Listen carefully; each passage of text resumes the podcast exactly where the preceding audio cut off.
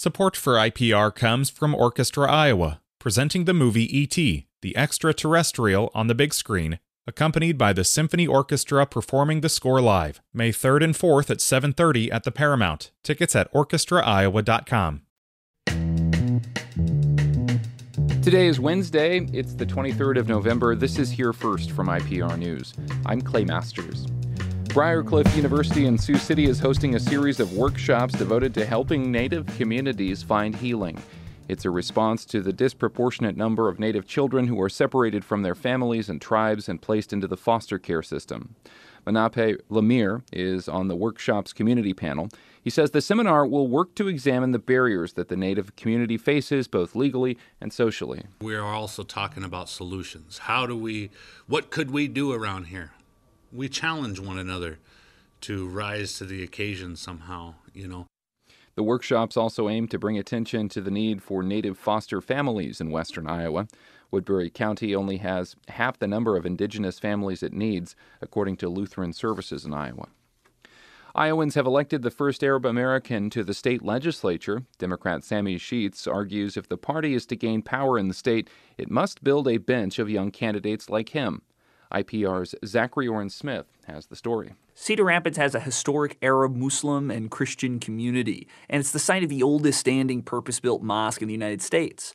This year, Democrat Sami Scheetz became the first Arab American to represent the area in the state legislature. Scheetz won by a nearly 2 to 1 margin, but as a Democrat, he will enter the House as a member of the minority party. He says the biggest hurdle facing the party is rebuilding power in former Democratic strongholds like Dubuque and Scott counties that Republicans are now winning handily. To think about where the state needs to go, it cannot just be me f- being focused on just House District 78. I need to be focused as well on rebuilding the party in the long term. Scheetz is 26, making him among the youngest to serve in the legislature. He argues Iowa Democrats need to mobilize young Iowans like him if they aim to control either chamber.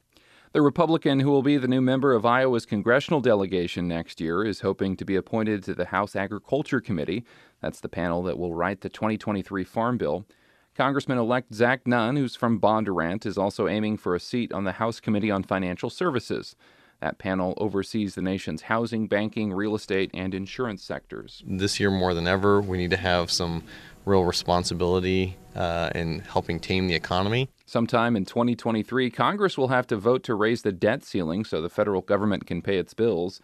Nunn expects the Republican led House to seek spending concessions from Democrats before agreeing to increase the debt limit. Nunn is back in Iowa after a week in Washington, D.C. for new member orientation sessions. Nunn defeated Democrat Cindy Axne in the midterm election, and starting in January, all six members of Iowa's D.C. delegation will be Republicans. The Quad Cities Mr. Thanksgiving and his crew plan to serve more than 3,000 free turkey dinners again this year. Bob Vogelbaugh will host his 52nd annual community meal at the South Park Mall in Moline, Illinois. For the third straight year, it'll be a drive through rather than a sit down dinner. Connie McEllier from the mall says traffic will be manageable, but there will be a long wait. We will put out cones that morning to form a single line. We're definitely only going to do a single line for safety concerns, and they'll start lining up, and we'll have off duty police officers who have retired, and they will be out helping direct traffic. The meals are available to anyone who'd like one from 4 till 6 p.m. tomorrow.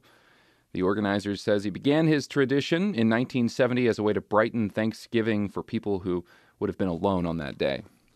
And Iowa hospitals have been cited for dozens of violations over the last 12 months. The Iowa Capital Dispatch reports the violations include a dirty surgical suite, patient abuse, inadequate staff, and discharging emergency room patients with undiagnosed, life threatening conditions.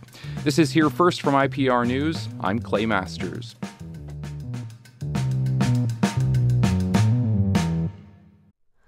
Hi, it's Terry Gross, the host of Fresh Air. We bring you in depth, long form interviews with actors, directors, musicians, authors, journalists, and more. Listen to our Peabody Award winning Fresh Air podcast from WHYY and NPR.